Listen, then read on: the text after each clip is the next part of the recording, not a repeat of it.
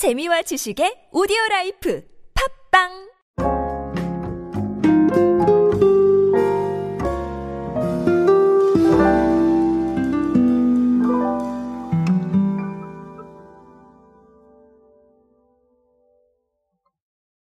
여러분은 미디어 환경에서 어떤 콘텐츠를 접하고 계십니까? 이 콘텐츠가 광고의 성격을 띠는 경우도 많아요.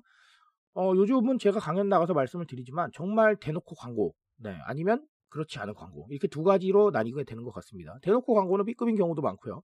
아니면 아주 직관적인 경우도 많고, 그리고 그렇지 않은 경우는 브랜디드 콘텐츠로 접근을 하는 이런 상황들이 많은데, 오늘은 그런 사례 하나가 있어서 간략하게 소개를 드리면서 의미하는 바가 무엇일지 한번 알아보도록 하겠습니다. 안녕하세요 여러분, 노준영입니다. 인싸의 시대, 그들은 무엇에 지갑을 여는가, 그리고 디지털 마케팅 트렌드, 인싸력을 높여라, 이렇게 두 권의 책의 저자입니다. 여러분들과 함께 소비 트렌드, 대중문화 트렌드, 미디어 트렌드, 디지털 마케팅에 도움되는 모든 이야기로 함께하고 있습니다. 강연 및 마케팅 컨설팅 문의는 언제든 하단에 있는 이메일로 부탁드립니다. 투썸 플레이스가 여러분 요즘 유튜브에서 상당히 핫합니다. 핫한데 지난 4월에 브랜드 공식 유튜브 채널을 완전 리뉴얼을 했어요. 그래서 투썸 스튜디오라는 걸 만들었는데 최신 트렌드나 MZ세대 소통 이런 쪽에 많이 특화된 컨텐츠를 보이고 있습니다. 실제로 플로깅을 보여준다던가, 근데 이건 ESG 경영, 가치소비 이런 쪽이랑 연관이 있죠. 그리고 오감으로 제품을 리뷰하는 블라인드 오감 리뷰, 이런 부분들 상당히 흥미롭습니다. 이 리뷰가 그냥 리뷰가 아니라 굉장히 좀 특이한 리뷰 컨텐츠를 만들기도 하고, 그리고 인기 제품의 기획자나 개발자를 찾아가는 컨텐츠도 있고요. 아니면 아르바이트 적응기를 선보이는 컨텐츠도 있습니다. 물론 이 컨텐츠들의 조회수가 연예인이나 아이돌들이 등장하기 때문에 조금 잘 나올 것이다 라는 생각도 가능합니다. 하지만 저는 오늘은 그 부분을 말씀을 드리고 싶은 건 아니고요. 물론 그런 영향이 있겠죠. 일반적인 사람이 나오는 것보다는 당연히 영향이 있겠지만, 그럼에도 불구하고 좋은 소재들, 트렌드에 맞는 소재들로 이끌어가고 있는 이 부분을 조금 말씀을 드리고 싶은 겁니다. 방금도 말씀드렸지만 기획자나 개발자를 찾아간다, 혹은 아르바이트로 간접 경험을 제공한다, 혹은 플로깅으로 가치 소비를 말한다, 다 요즘 트렌드와 맞는 부분이고요. 그리고 제품 자체의 이미지를 계속해서 노출시키는 것보다는 제품이 노출될 수 있는 환경을 만들어 가는 것, 이런 부분이 굉장히 중요하다라는 말씀을 먼저 드리고 시작하고 싶습니다. 결국은 여러분, 트렌드에 맞는 새로운 경험을 계속해서 줘야 돼요. 제가 말씀드리지만 카페다, 커피다라고 한다면 어떻게 광고를 하고 있다는 걸 대충은 알고 있어요. 무슨 말인지 아시죠? 하지만 그런 부분을 뛰어넘는 무언가가 있어야, 새로운 경험이 있어야 대중들이 반응하게 된다는 겁니다.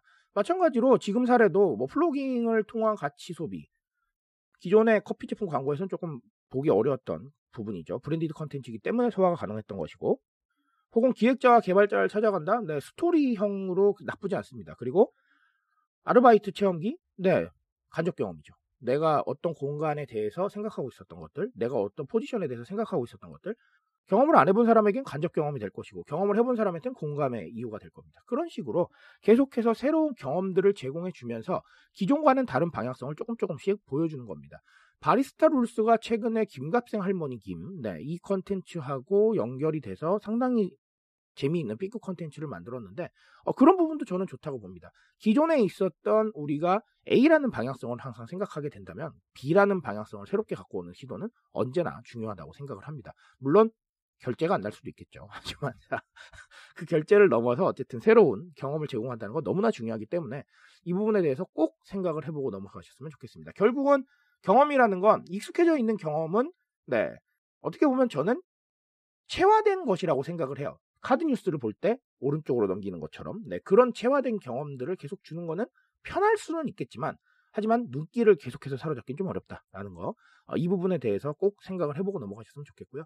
자, 그리고 또 다른 하나는 결국은 브랜디드 컨텐츠입니다. 브랜디드 컨텐츠라고 한다면 우리가 여러 가지 말씀을 드릴 수 있겠지만, 이런 유튜브를 통해서, SNS를 통해서 간접적으로 광고하는 모든 컨텐츠들을 브랜디드 컨텐츠라고 얘기를 하는데, 이 브랜디드 컨텐츠가 점점 중요해지고 있어요. 특히나 브랜드한테는 중요합니다. 결국은 대중들하고 소통할 수 있는 채널을 하나 만들어가는 것인데, 그게 우리가 생각하는 뻔한 광고만 계속 올리는 것보다는 훨씬 더 나을 수 있다는 것이죠. 그래서 제가 기존에도 한번 설명드렸지만 풀무원은 웹드라마를 올리기도 했고, 그리고 KCC 같은 경우도 창호를 하고 있음에도 불구하고 굉장히 웃긴 B급 광고를 올려서 여러 가지 클릭과 조회수를 끌어내는 부분들을 볼 수 있었습니다. 결국은 우리 채널을 확보하고 우리의 이 영향력을 확보해야 되는 부분이 있습니다. 언제까지 남의 채널에 광고할 수는 없는 노릇이기 때문에 우리 영향력을 확보해야 되는데 그러기 위해서는 브랜디드 콘텐츠가 꼭 필요해진다는 겁니다. 결국은 사람들이 아까도 말씀드렸지만 기존에 생각하고 있었던 것과 다른 방향성을 하게 되면 열광을 하게 되고 그런 경험을 통해서 브랜드에 대해서 굉장히 산뜻한 이미지를 가지게 되기 때문에 그런 이미지들을 만들어가는데 이 브랜디드 컨텐츠가 너무나 중요하다라는 말씀을 드리고 싶습니다. 결국은 투썸이 유튜브 광고 하면서 투썸 제품 열심히 보여주고 투썸 공간 열심히 보여줬으면 이런 결과가 안 나올 겁니다. 하지만 브랜디드 컨텐츠로 접근을 해서 제3자가 동의할 수 있는 수준의 컨텐츠를 만들어내니까 결국은 이런 상황이 만들어진 거거든요. 그러니까 브랜디드 컨텐츠는 하나의 소통이라는 생각을 하시고 그 소통을 이끌어가기 위해서 할 수 있는 모든 것들을 강구해야 된다라는 말씀을 꼭 드리고 싶습니다.